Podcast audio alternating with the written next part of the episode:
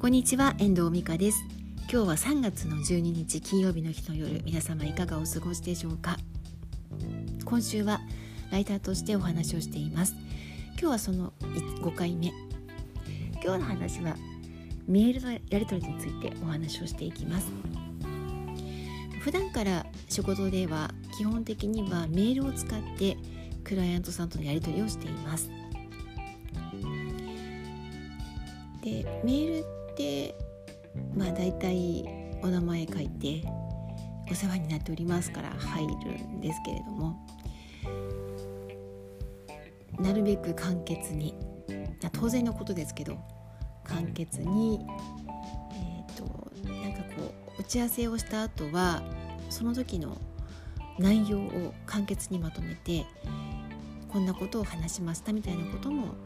書いてお届けするようにしています。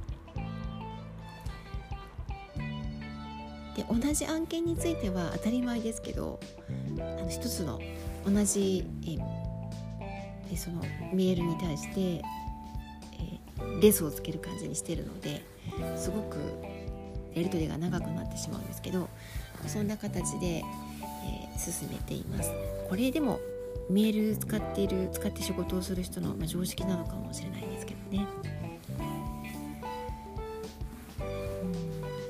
メールのやり取りで気をつけていることっていうのはなるべく簡潔に分かりやすく余計なことは書かないようにと思っています。あとは、えー、ま、気の利いた一言っていうかちょっとした、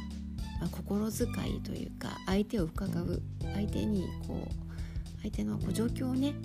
あのこういかがですか？みたいな形で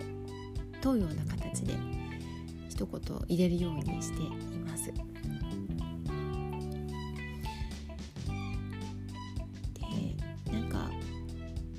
難しいっていうかあの難しい。丁寧にやることで、ま、書きすぎることでもないし少なすぎることでもないので適度な量でちゃんとした内容が伝わるようにそれがメールを使っているメールでやり取りをする時の、まあ、心がけになっています。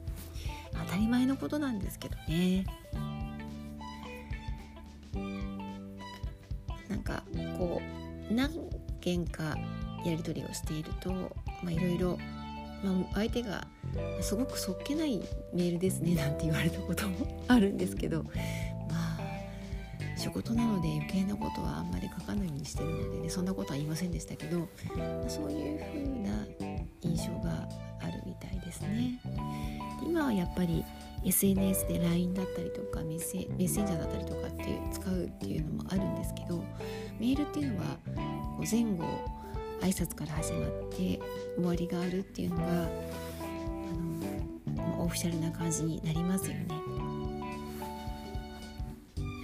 だからメールを仕事では使ってるっていうのもあるのかなと思います。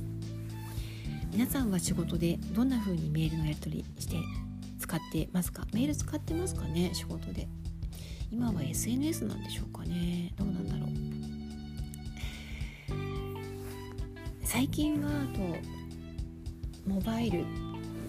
携帯電話しか使ってない方もいらっしゃるので添付ファイルを送るだけにはしないようにしてる方もいるんですよ。あこの人あの使い方が苦手そうだなって思ったりパソコン持ってないって聞いてる場合は一応なんか